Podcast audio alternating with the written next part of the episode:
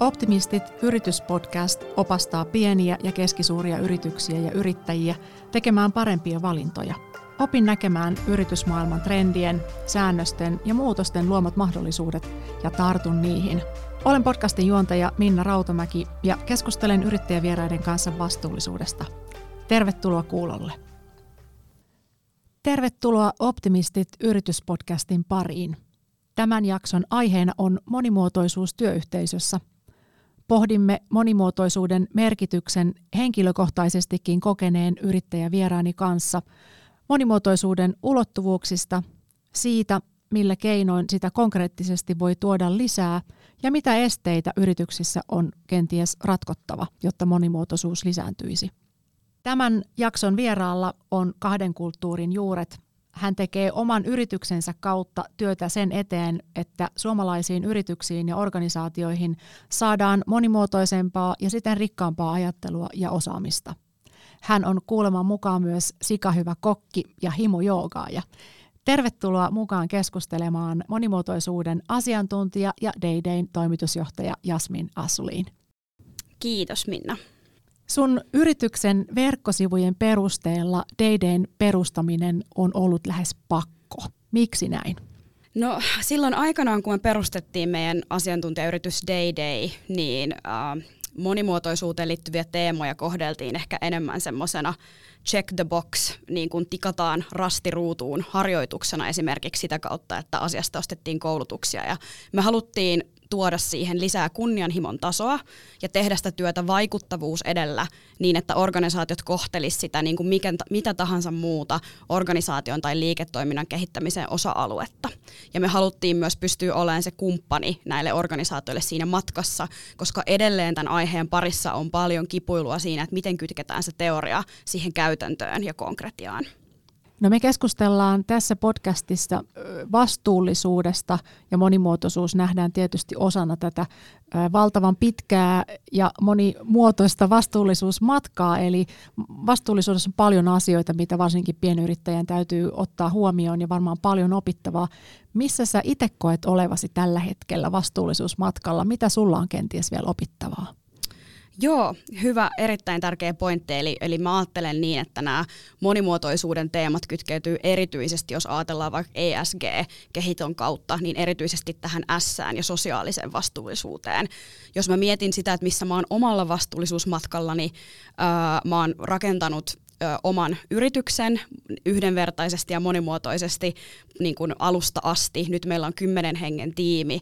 Mä oon tosi ylpeä siitä, mitä me ollaan tehty, mutta jos mä mietin, mulla on jatkuvasti silti opittavaa esimerkiksi inklusiivisessa johtamisessa. Ja koko ajan ö, koen, että täytyy kehittyä siinä, että miten mä meidän yrityksen toimitusjohtajana ja perustajana esimerkiksi johdan sitä meidän monimuotoista tiimiä sillä tavalla, että jokaisella on oikeasti kyky päästä täyteen ammatilliseen potentiaaliinsa. Eli mä haluan ehkä normalisoida myös sitä, että tää, tässä on niin kuin meillä jokaisella jatkuvasti oppimista ja se vaatii sekä jatkuvaa oppimista, mutta myös tosi paljon asioiden poisoppimista ja uudelleen oppimista. Ja se on hyvä normalisoida sitä, että meillä kaikilla on siinä tehtävä, vaikka olisi aiheen asiantuntijakin. Erittäin hyvä johdanto tähän meidän tämänpäiväisen jakson aiheeseen. Eli puhutaan siitä, mitä monimuotoisuus siellä työyhteisössä ihan konkreettisesti tarkoittaa. Mutta lähdetään määrittelemään käsitteitä sen verran, että puhutaan monimuotoisuudesta ja puhutaan joskus myös yhdenvertaisuudesta. Onko nämä kaksi samaa asiaa? Erittäin hyvä kysymys. Mä sekoitan tätä pakkaa ihan vielä vähän lisää lisäämällä siihen kolmannen käsitteen nimeltä inkluusio. Jos mä lähden purkaan näitä, koska siis monimuotoisuus ja yhdenvertaisuus ovat erittäin linkittyneitä toisiinsa, mutta ne ei ole suinkaan niin kuin synonyymejä toisilleen. Eli monimuotoisuus tarkoittaa eroavaisuuksia ihmisten välillä, mutta myös ihmisissä. Ja ne voi olla erilaisia näkyviä ja ei-näkyviä, tai esimerkiksi demografisia, kuten meidän etninen tausta, sukupuoli ja moni muu aspekti, mitä en tässä mainitse, mutta ne voi olla myös meidän vaikka kompetensseihin ja kokemuksiin tai erilaisiin kognitiivisiin ää, tota, aspekteihin liittyviä erilais, er, eroavaisuuksia.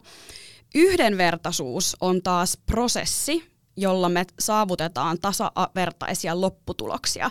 Eli yhdenvertaisuus on yksi tärkeä aspekti siinä, että miten me saadaan monimuotoisuudesta kaikki potentiaali irti. Ja yhdenvertaisuus välillä sekoitetaan ajatukseen tasa-arvosta, mutta se tärkeä ero, mikä siinä pitää ymmärtää, on se, että tasa-arvo on enemmänkin ajatuksellisesti sitä, että me kohdellaan kaikkia samanarvoisesti, kun taas yhdenvertaisuudella mä ymmärrän enemmän sen, että miten me tunnistetaan vaikka tietynlaisia esteitä ja kehitetään vaikka prosesseja käytäntöjä yrityksissä, jotta me voidaan aidosti saavuttaa ne tasa-arvoiset lopputulokset. Eli jos vielä yritän summata yhteen, niin yhdenvertaisuus on prosessi, millä me saavutetaan parempia tasavertaisia mahdollisuuksia ja lopputuloksia niille ihmisille eri taustoista. Ja sitten vielä se kolmas aspekti, minkä mä tuon tähän yhtälöön, tämä inkluusio, niin se on sitten se liima, jolla me kaikki voidaan tulla nähdyksi sellaisina kuin me ollaan niistä meidän eroavaisuuksista ja meidän niistä taustoista riippumatta. Ja se on tapa rakentaa sellaista kulttuuria, missä jokainen voi olla tarpeeksi oma itsensä ja kokea kuuluvansa yhteisöön ja osaksi sitä työyhteisöä ja sitä organisaatiota, missä me niin navigoidaan. Joo, ja sun yrityksen nimi hienosti niin kuin nivoo yhteen tämän ajattelun, eli uh, Day Day, uh, Dayhan on Diversity, Equity ja Inclusion, eli uh, monimuotoisuus, tasapuolisuus, tasavertaisuus ja sitten mukaan ottaminen. Ja joskus on siihen tähän day, esimerkiksi puhutaan day-pohjaisesta johtamisesta tai day-rekrytoinnista, niin sitten siihen liittyy myös joskus B, eli tämmöinen belonging, belonging joo, yhteenkuuluvuus. Kyllä. Kyllä, ja tämä on nyt ehkä tähän pieni tämmöinen noteeraus, että tämä on niinku nimenomaan suomen kieleksi, kun me keskustellaan näistä teemoista, niin tämä on vielä äärimmäisen haastavaa, koska nämä sanat diversity, equity and inclusion, niin niille ei ole välttämättä täysin vakinaisia suomenkielisiä käännöksiä, tai sitten ihmiset ymmärtää ne eri tavalla. Et mä itse käytän niistä sanoja monimuotoisuus, yhdenvertaisuus ja inkluusio, mutta jotkut käyttää myös inkluusiosta sanaa osallisuus tai mukaanottaminen. Mutta tämä on hyvä, hyvä, että näitä keskusteluja käydään, koska koska suomen kielellä meillä on paljon vielä viestinnällistä tehtävää tässä. Totta. Joo, jutellaan näistä asioista vielä vähän, vähän tarkemmin, kun mennään eteenpäin. Mutta kerro vielä, että minkä vuoksi se monimuotoisuus sitten pitää ottaa yrityksessä huomioon? Kyllä. No leikitään tällainen ajatusleikki, että jos me mietitään niin kuin meidän monimuotoistuvaa yhteiskuntaa, oli se sitten Suomen tasolla, tai sitten mietitään, että kuinka globaalissa ympäristössä yritykset nykyään toimii, niin jos meillä on vain tosi samantaustaisia ihmisiä yrityksissä vaikka rakentamassa tuotteita ja palveluita, niin siitä on niin kuin hirveästi esimerkkejä, että minkälaisia riskejä se voi tuottaa ja minkälaisiin vaikka ei-inklusiivisiin lopputuloksiin se voi johtaa. Et lähdetään vaikka liikkeelle siitä, että ei osata suunnitella turvavöitä, jotka olisi turvallisia esimerkiksi muuta kuin keskiverto miehen kokoiselle keholle, niin, niin kun on vaan niin kuin hirveästi näkökulmia ja konkreettisia esimerkkejä dataa siitä, että miten monimuotoisuuden puute voi johtaa vaikka ihan riskeihin, jos puhutaan tuote- ja palvelukehityksestä tai ylipäätänsä johtamisesta tai missä tahansa liiketoiminnan tai ihmisten johtamisen eri osa-alueilla. Mutta jos me sitten käännetään se ajatus mahdollisuuksiin, niin sitten toisaalta näiden tunnistettujen riskien lisäksi on hirveästi osviittaa, dataa ja esimerkkejä nyt jo sekä maailmalta että Suomesta siitä, että millaisia hyötyjä monimuotoisuus sitten toisaalta voi tuottaa. Olisi sitten ihan siihen niin kuin työyhteisöön tai sitten ihan siihen lopputulokseen siitä, että mikä ikinä se yrityksen liiketoiminta on ää, niin no, varmasti syvelletään, su- sukelletaan tässä varmasti syvemmälle ja konkreettisempiin, mutta mä tykkään ajatella sitä sekä toisaalta riskien, välttämättömyyksien ja sitten mahdollisuuksien kautta. Mikä meillä Suomessa on sun, sun mielestä hyvin monimuotoisuuden suhteen? Mun mielestä hyvin tällä hetkellä on se, että yhä enenevissä määrin yritykset ö, tekevät tähän liittyvää työtä, eli monimuotoisuuteen, yhdenvertaisuuteen inkluusioon liittyvää työtä systemaattisemmin. Siihen on investoitu viime vuosina enemmän kuin aiemmin, ja me ollaan päästy eteenpäin monessa yrityksessä jo siitä, että sitä ei kohdeltaisi sellaisena yksi vuosittainen koulutus rastiruutuun harjoituksena, vaan se on enemmän dataan pohjautuvaa, strategista ja yhä enemmän myös useampien johtojenkin agendalla. Eli mä sanoisin, että alana ollaan tultu eteenpäin ää, siinä, että ollaan ymmärretty vähintään, että miksi tämä on tärkeää. Ää, se on sellainen niin kuin asia, missä mä oon huomannut positiivista muutosta erityisesti viimeisen viiden vuoden aikana. No entä sitten öö, se kääntöpuoli tai toinen puoli, miten huonosti asiat sit voi sun kokemuksen mukaan olla? No monissa yrityksissä on vielä äh, PK-yrityksissäkin paljon diversiteettivelkaa. Äh, ollaan ehkä rekrytoitu alusta asti äh, ihmisiä omista verkostoista äh, tai ihmisiä, jotka on monella tavalla samankaltaisia kuin itse, ei ole välttämättä uskallettu rekrytoida kansainvälisiä osaajia, joka on sitten johtanut semmoiseen laajempaan diversiteettivelkaan, jota on niinku vaikeampi korjata jälkikäteen.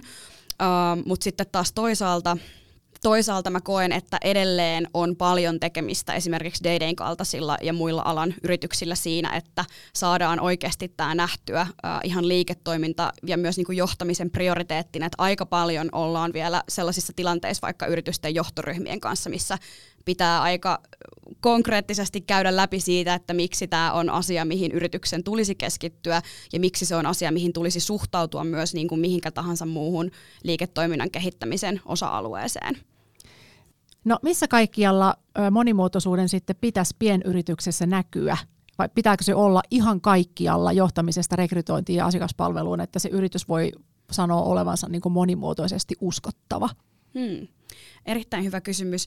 Ehkä se niin kuin ideaali tulevaisuus ja lopputulos, mitä tässä tällä työllä rakennetaan, on se, että se olisi tavallaan nämä monimuotoisuuteen liittyvät aiheet olisi integroituneet läpileikkaavasti organisaation eri tekemisiin, mutta siihen on vielä, on vielä matkaa ja mun mielestä se uskottavuus tulee siitä, että uskaltaa myös läpinäkyvästi ja rehellisesti, just jos palataan siihen niin kuin normalisointiin, että meidän ei tarvi olla tässä täydellisiä, mutta se mitä mä toivoisin näkeväni myös PK-yrityksiltä enemmän, on sitä, että näytettäisiin sitä, että me ollaan sitoutuneita tämän asian kehittämiseen ja me otetaan se vakavasti ja me pyritään siihen, että sekä meidän organisaation prosessit ja käytänteet kehittyy sellaisella tavalla, mitkä tukee monimuotoisuutta ja toisaalta me myös kehitetään meidän ihmisten taitoja sillä tavalla, että se tukee sitä monimuotoisuutta, koska nämä on itse asiassa ihan taitoja, mitä voi oppia. Monimuotoisuuden johtamista voi oppia, monimuotoisessa tiimissä toimimista voi oppia ja inkluusio on taito eikä mielentila ja siinäkin on asioita, mitä konkreettisesti me voidaan oppia ja kehittää niin kuin työntekijöinä ja ihmisinä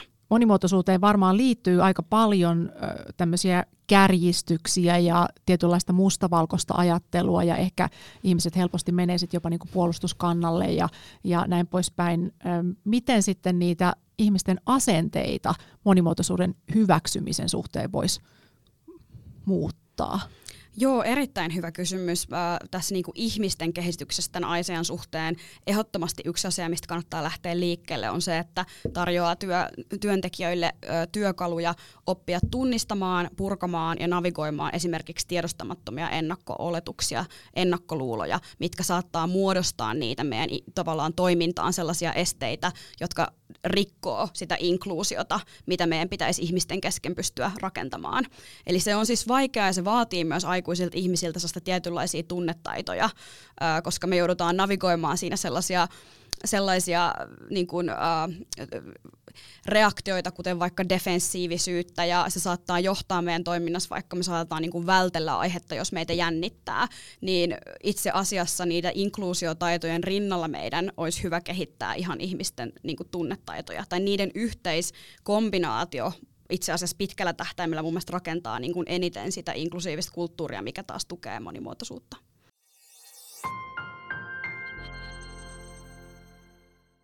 Mä voisin ottaa tähän kohtaan meidän edellisen jakson vieraan, eli Ville Eskolan sulle esittämä kysymys. Ville halusi sun pohtivan, että miten yritykset voivat parhaiten toimia eri-ikäisten työntekijöiden porukalla niin, että esimerkiksi hyödynnetään sitä nuorten innostusta ja vanhempien kokemusta. Niin kuin parha- miten toimitaan parhaalla tavalla yhteen? Joo, tämä onkin mielenkiintoinen näkökulma, ikädiversiteetti, miten, to, miten saada ikädiversiteetti parhaalla tavalla toimimaan yhteen. Mä uskon, että siinä inklusiivisella kulttuurilla on iso rooli. Eli onko se yrityskulttuuri sellainen, että se nimenomaan kannustaa ja mahdollistaa sen, että nämä eri-ikäiset ihmiset pystyvät työskentelemään hyvin keskenään. Ja sitten toisaalta on paljon tutkimuksia siitä, että nimenomaan taas sillä monimuotoisuuden johtamisella on avainrooli siinä, että miten saadaan se monimuotoisuus tiimissä vaikka toimimaan ja performoimaan hyvin. Eli mä sanoisin toisaalta, että kulttuurissa on sellaisia elementtejä toivottavasti, jotka tukevat sitä ikädiversiteettiä ikädiversiteetin yhteistä työskentelyä, mutta toisaalta loppuviimeksi myös tosi paljon tulee siitä, että osataanko sitä ikädiversiteettiä esimerkiksi johtaa, jotta me saadaan se potentiaali ja parhaat, pa- parhaat yhteislopputulokset siitä mo- molempien hyvistä puolista. No miten johdetaan monimuotoisuutta? Miten johdetaan monimuotoisuutta? No mä sanon aina, että se lähtee liikkeelle siitä, että johtajien pitää laajentaa heidän ymmärrystä monimuotoisuudesta, koska eihän me voida johtaa monimuotoisuutta, jos meidän ymmärrys siitä on kapea, tai jos me ajatellaan, että, että no, meillä on nyt, ymmärrän, että naiset ja miehet ovat erilaisia, mutta en ymmärrä, mitä muuta vaikka sukupuolen moninaisuus voi olla, tai en ymmärrä, mitä muuta se monimuotoisuus on kuin vaikka sukupuoli, niin kauhean vaikeahan meidän on niin kuin lähteä johtamaan monimuotoisuutta inklusiivisesti, jos niin kuin se lähtökohta on se, että se meidän lähtötaso on tosi kapea. Eli se lähtee oikeastaan siitä, että miten johtajien kompetensseja ja taitoja monimuotoisuuden ymmärtämisestä lähdetään kehittämään. Uh, koska, ja, ja se vaatii rinnallensa sitä, mitä mä aiemmin myös puhuin, että onko johtajilla kykyä ihan vaikka vaan ymmärtää, mitä he eivät välttämättä ymmärrä, onko heillä sellaisia ihan perustunnetaitoja johtajana ja sen lisäksi vielä sitä, että herättääkö monimuotoisuus heissä juuri niitä defenssejä, mistä aiemmin puhuttiin, koska vaikka joutuu joissain asioissa epämukavuusalueelle. Ja siinä palataan taas siihen, että onko johtajilla kykyä purkaa näitä tiedostamattomia ennakkoluuloja, ajatuksen vinoumia, jotka voisit vaikuttaa taas siihen, että miten se johtaminen näyttäytyy sit niille ihmisille, jotka tulee vaikka eri taustoista. No rekrytointiin liittyvän ö, monimuotoisuuden tai ehkä sen puuttumisen vuoksi on Suomessakin otsikoita nostettu lehtiin Suomea pidetään ulkomaalaisille työnhakijalle jopa syrjivänä, eli jopa pelkän nimen perusteella voi jäädä sitten sieltä hyvä kandidaatti pääsemättä, pääsemättä pidemmälle siinä rekrytointiprosessissa. Ja meillä ei esimerkiksi hyödynnetä tämmöistä anonyymiä rekrytointia kovinkaan laajasti. Jenkeissä se on aika pitkälti tapa, koska siellä halutaan pienentää riskiä tahallisesti diskriminoida esimerkiksi kansalaisuuden perusteella. Olisiko tässä semmoista mallia meille myös tämmöinen anonyymi rekrytointi? Voisiko se edistää monimuotoisuutta yrityksissä?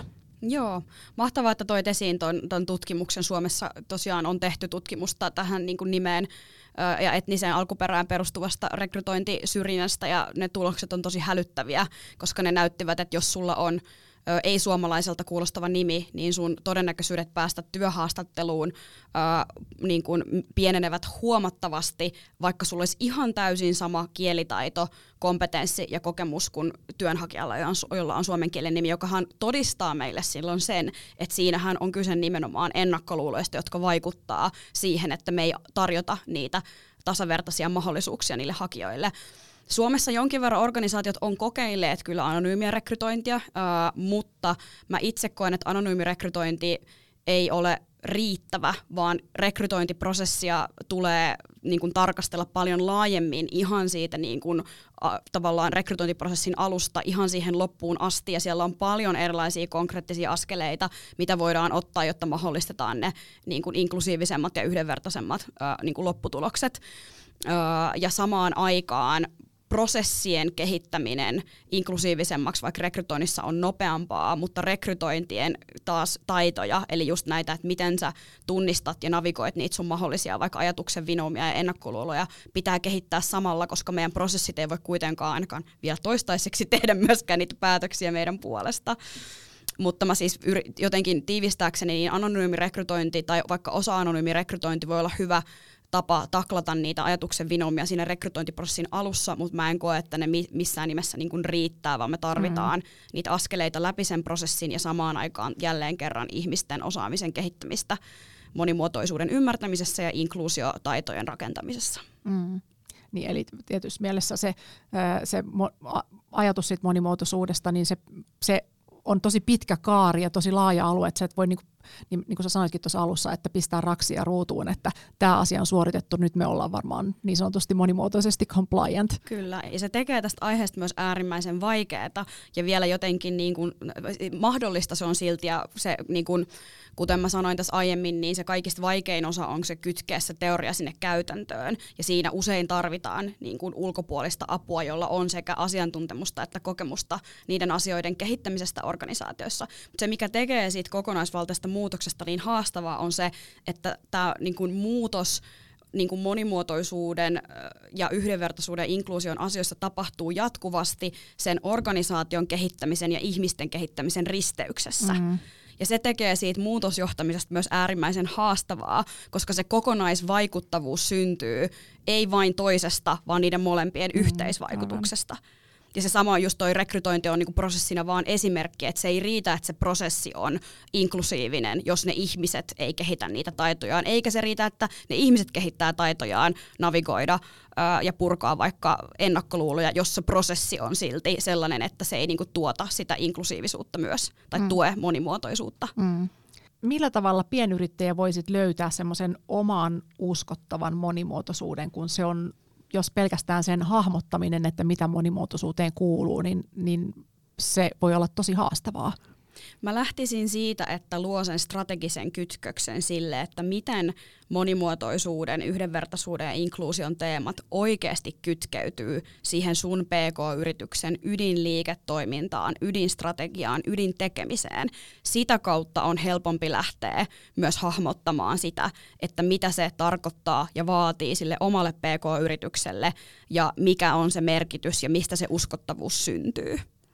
Eli tässä palataan siihen, että ei kohdella tätä asiaa irrallisena päällekkäisenä aloitteena, vaan kytketään se siihen oman yrityksen ydin tekemiseen, niin se uskottavuus lähtee rakentuun sitä kautta. Totta kai se vaatii sitä, että sitä ei kohdella rastiruutua harjoituksena siinä matkan aikana, mutta siitä se mun mielestä niin uskottavuus ja sen rakentaminen lähtee kannattaako joka tapauksessa kuitenkin lähteä liikkeelle, vaikka tuntuisi siltä, että on hankala hahmottaa, että mitä kaikkea pitää ottaa huomioon.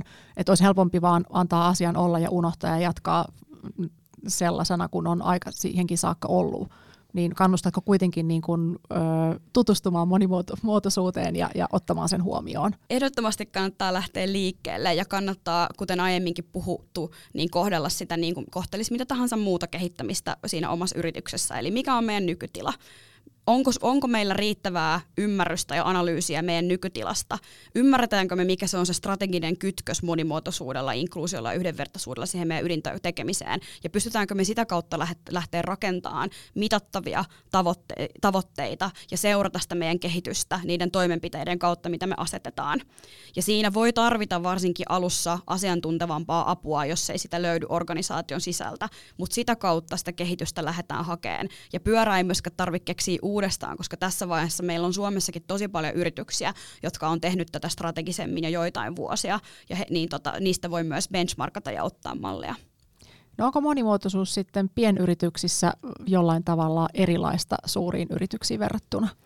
No siis itse asiassa mä näen, että on ja nimenomaan mahdollisuuksien kautta siinä, että erityisesti äh, niin kuin jos yritys on vielä pieni, niin siinähän on hirveästi mahdollisuutta ja valtaa vaikuttaa siihen, miten se tiimi rakentuu, äh, siihen, miten niitä prosesseja ja käytäntöitä siellä kehitetään, jotta ne tukis monimuotoisuutta. Jos organisaatio on jo aivan valtava, todella vaikka vanha, niin kuin, että on ollut vuosia olemassa ja siellä on jo hirveästi ihmisiä ja diversiteettivelkaa, niin näitä asioitahan on niin kuin vaikeampi lähteä takautuvasti kehittämään ja korjaamaan. Sekin on mahdollista, mutta niin kuin pienyrityksissä se on, me, me voidaan niin kuin rakentaa sitä perustaa alusta asti, jolloin mä näen, että niin kuin ehdottomasti ja nimenomaan silleen, että se kytkeytyy siihen ydintekemiseen, koska mä ymmärrän myös, että PK-yrityksissä sitten taas resurssien kanssa meillä on haastavampaa. Ja sen takia se olisi hirveän tärkeää, että PK-yrityksissäkin se tulisi sieltä johdolta ja että sitä ei vaan ulkoistettaisi esimerkiksi HRlle. No, sä oot maininnut parin otteeseen tuon diversiteettivelan. Selitä vielä, että mistä siinä on oikein kyse. No käytetään esimerkkinä vaikka, että perustetaan uusi IT-konsulttifirma. Ja IT-konsulttifirmaan rekrytoidaan ensimmäiset sata ihmistä ja siellä on äh, vaikka nolla tai pelkästään Suomen kansalaisia, hirveän vähän sukupuoli, niin kuin sukupuolen diversiteettiä, ää, hirveästi vaikka samasta koulusta, samasta opintotaustasta tulevia ihmisiä, niin jos ne ensimmäiset sata ihmistä, joita me rekrytoidaan, on rekrytoitu tosi samankaltaista taustoista kuin me, niin se lähtee rakentamaan jo sitä diversiteetti- tai monimuotoisuusvelkaa sinne organisaatioon, joka sitten itse asiassa rakentaa tai luo riskiä sille, että se rakentaa vielä enemmän sellaista kollektiivista ajatuksen vinoumaa, joka voi vaikeuttaa sitä monimuotoisuuden rekrytointia sitten myös myöhemmin, koska meillä on niin vähän sitä monimuotoisuutta siellä.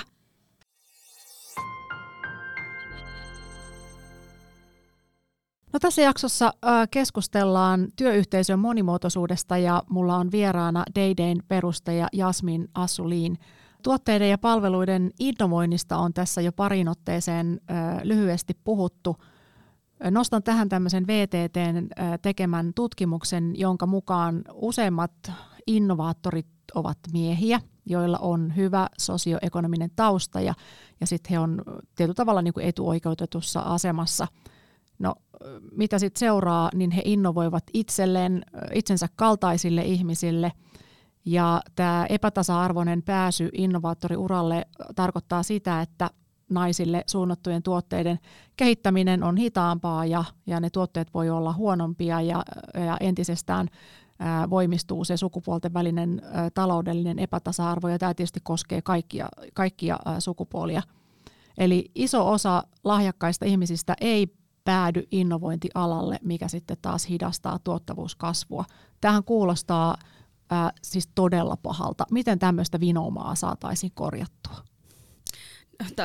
Tämä on niin syvä vinouma, että se vaatii sekä semmoista bottom-up että top-down lähestymistapaa mun mielestä. Meidän täytyy miettiä, että miten me voidaan yhteiskunnan eri osa-alueilla äh, niin kuin mahdollistaa sitä, että eri taustaiset ihmiset pääsevät kiinni paremmin niihin innovaatiotöihin. Oli se sitten, lähti, lähti se sitten päiväkodista meidän koulusysteemissä, miksi meillä on vaikka edelleen niin kuin sukupuolen näkökulmasta segregoituneet niin kuin, äh, ammatit Suomessa tosi vahvasti, jos me ollaan niin tasa-arvon mallimaa. Mitä meidän koulujärjestelmässä tapahtuu, että jos me ohjataan vaikka eri taustaisia ihmisiä eri opinahjoille, joka sitten jo rupeaa tuottaa tätä, miten me voidaan purkaa kasautunutta huono-osaisuutta Suomessa, jotta me myös saataisiin enemmän monimuotoisuutta ää, näihin innovaatiorooleihin ja sitten toisaalta mitä yrityksissä voidaan tehdä korjataksemme sitä asiaa nyt, että me ei voida korjata sitä yhteiskunnan vinoumaa mutta mm. mitä me voidaan meidän yritysten näkökulmassa tehdä, jotta meidän rekrytointiprosessit, johtaminen ja vaikka urakehitys tukee sitä, että se on mahdollista myös muille kuin niille, jotka ovat jo lähtökohtaisesti etuoikeutetumpia. No voiko monimuotoisuuden onnistunut huomioiminen sun mielestä tuottaa parempaa tulosta? Ja jos näin on, niin mihin se sun mielestä perustuu? Kyllä, ehdottomasti. Että et jos mietitään sitä, että meillä on monimuotoisuutta tiimissä, niin palataan vaikka siihen yhteen esimerkkiin siitä, että kansainvälistymisestä tai siitä, että jos halutaan vaikka niin kuin, äh, laajentua uusille markkinoille, niin se on vähintään todennäköisempää, jos meidän yrityksessä on se tarvittava monimuotoisuus sen homogeenisyyden sijaan. No otetaan vielä muutamia käytännön vinkkejä pienyrittäjän näkökulmasta miten voisi lähteä liikkeelle sen monimuotoisuuden ymmärtämisessä ja hahmottamisessa tämän podcastin lisäksi? Joo, no ehkä ehkä lähtee liikkeelle siitä, että ymmärtää, mitä se kokonaisvaltainen kehitys vaatii. Eli palaan siihen, että se vaatii sitä kehitystä sekä organisaatiolta, rakenteellisesti ne prosessit ja käytänteet, johtaminen ja toisaalta niiden ihmisten ja yksilöiden kehitysten niin kuin yhteissummasta. Ja siihen kannattaa A, suhtautua niin kuin mihinkä muuhun tahansa datapohjaiseen strategiseen kehittämiseen. Siinä kannattaa pitää mielessä ne niin kuin oppimiseen ja kehittymiseen liittyvät tarpeet, mitä se sekä vaikka johto, HR tai muu henkilöstö voi tarvita, jotta tässä asiassa voi kehittyä. Ja sitten pitää, pitää niin kuin ytimessä se, että meillä on tavoitteet ja mittarit, jotta me voidaan oikeasti seurata ja todentaa sitä kehitystä, koska muuten se perustuu mututuntumaan ja muuten me ei oikeasti tiedetä, että miten me kehitytään ja päästään kohti niitä meidän tavoitteita, jos meillä ei ole niitä mittareita. Se voi olla vaikeaa kytkeä se teoria käytäntöön, koska tässä just palataan taas siihen, että on tosi paljon, mitä me ei tiedetä, että me ei tiedetä, ja sille oppimiselle siinä täytyy pysyä myös nöyränä, ää, mutta mm. siihen on nykyään todella paljon myös asiantuntijoita, jotka, jo, joilla on konkreettista kokemusta, ja nykyään enenevissä määrin yrityksissä myös alkaa olla näitä henkilöitä, jotka on ollut sisäisissä rooleissa, mm. jotka on päässyt kokeen, että mitä se käytännössä tarkoittaa. Mikä on sun mielestä kaikkein suurin este monimuotoisuuden toteutumiselle tällä hetkellä? Tällä hetkellä mä sanoisin, että se olemassa oleva diversiteettivelka on yksi. Sitten se, että edelleenkin ylimmässä johdossa ei välttämättä nähdä sitä välttämättömyyttä henkilöstölle ja liiketoiminnalle. Ja kolmas on ehkä sit se, että tätä ei edelleenkään monissa paikoissa edistetä ja kohdella, ei edistetä datapohjaisesti ja strategisesti, vaan enemmän semmoisina, että yksittäisiä toimenpiteitä siellä täällä, eikä, eikä niin kuin mitattavaa kehitystä. Se mitä, mä nyt ku, se, mitä mä kuulen, että mitä sä sanot, niin on se, että monimuotoisuus, se ei voi olla irrallista toimintaa tai tekemistä, eikä siihen liittyviä ongelmia niin kuin ratkaista millään koulutuksella, tai, tai se ei ole sellainen niin kuin rasti ruutuun, vaan kyse on tämmöisestä niin kuin strategisesta ja pitkäjänteisestä tekemisestä, niin kuin käytännöllisestä tekemisestä ja isosta muutoksesta, niin ää, tämähän on varmasti myös tosi haasteellinen muutos, jossa on paljon kipeätä. Kyllä. On, paljon, paljon ollaan nähty vuosien varrella vaikka oman yrityksen ja meidän asiakkaiden kautta tosi haastavia tilanteita. On ollut sellaisia tilanteita, että ollaan puhdittu päät puhkeja, vähän niin kuin lyöty päätä seinään, mutta sitten me ollaan myös nähty hirveästi jo kehitystä ja ää, niin kuin loistavaa kehitystä niiltä yrityksiltä, jotka on ollut sitoutuneita siihen pitkän tähtäimen matkaan. Ja se luo mulle myös hirveästi optimismia näiden aiheiden parissa, koska nämä edelläkävijäyritykset on myös nyt sit niitä, jotka asettaa sitä rimaa vaikka omille kilpailijoilleen ja sitten kun se paine kasvaa asiakkailta ja mahdollisesti sijoittajilta ja omilta kilpailijoilta, niin pikkuhiljaa purosta rupeaa kasvaa isompi joki. Eli pitkäjänteistä työtä, johon on oltava valmis käyttämään aikaa ja, ja, ja tunteja niin, että ymmärtää, hahmottaa, mistä siinä on kyse ja sitten pohtii, kuinka sitä viedä käytäntöön. Kyllä. Ja jotenkin ehkä jos mä vertaan tätä vielä, niin ihan samalla tavalla kuin vaikka no digitalisaatio on aika iso vertauskohde, mutta digitalisaatio on ollut asia, joka on pakottanut yrityksiä sopeutumaan, muuttumaan, mm. kehittymään, niin samalla tavalla niin kuin yhteiskunnan ja yritysten ja asiakkaiden niin kuin monimuotoistuva kenttä tulee samalla tavalla asettaa sitä painetta, että me suhtaudutaan samalla tavalla tähän kuin siihen, että me ollaan jouduttu digitalisaation edessä muutokseen, niin samalla tavalla monimuotoisuuden kohdalla meidän täytyy kehittyä ja meidän täytyy tehdä sitä dataan pohjautuen ja strategisesti, eikä sillä, että me tehdään yksi koulutus vuodessa ja ajatellaan, että me ollaan jotenkin valmiita. Vastuullisuuteen, niin kuin varmasti myös monimuotoisuuteen, liittyy paljon kaikenlaisia myyttejä. Onko joku myytti, minkä sä haluaisit monimuotoisuuteen liittyen ää, murtaa? No ehkä yritysten kontekstissa jotenkin se, että tämä asia asian kehittäminen olisi niiden aliedustettujen ihmisryhmien tai vähemmistöjen tai sitten vaikka HRn vastuulla, että se ei riitä, että tätä vastuutetaan vaikka ihmisille, jotka on kiinnostuneita aiheesta tai vaikka vaan sille HRlle, vaan se pitää se mandaatti tulla ihan sieltä johdosta asti ja se pitää tapahtua sieltä, jotta se on maho- niin kuin sieltä lähtöisin, jotta se on niin kuin mahdollista, että me päästään siihen pisteeseen, missä, se, missä niin kuin nämä asiat rupeaa kehittyä organisaation eri osa-alueilla. No meidän seuraavan jakson aiheena on vastuullisuus liikeidean ytimessä ja vieraana silloin on ö, Lovian perustaja Outi Korpilaakso. Mitä sä haluaisit kysyä Outilta?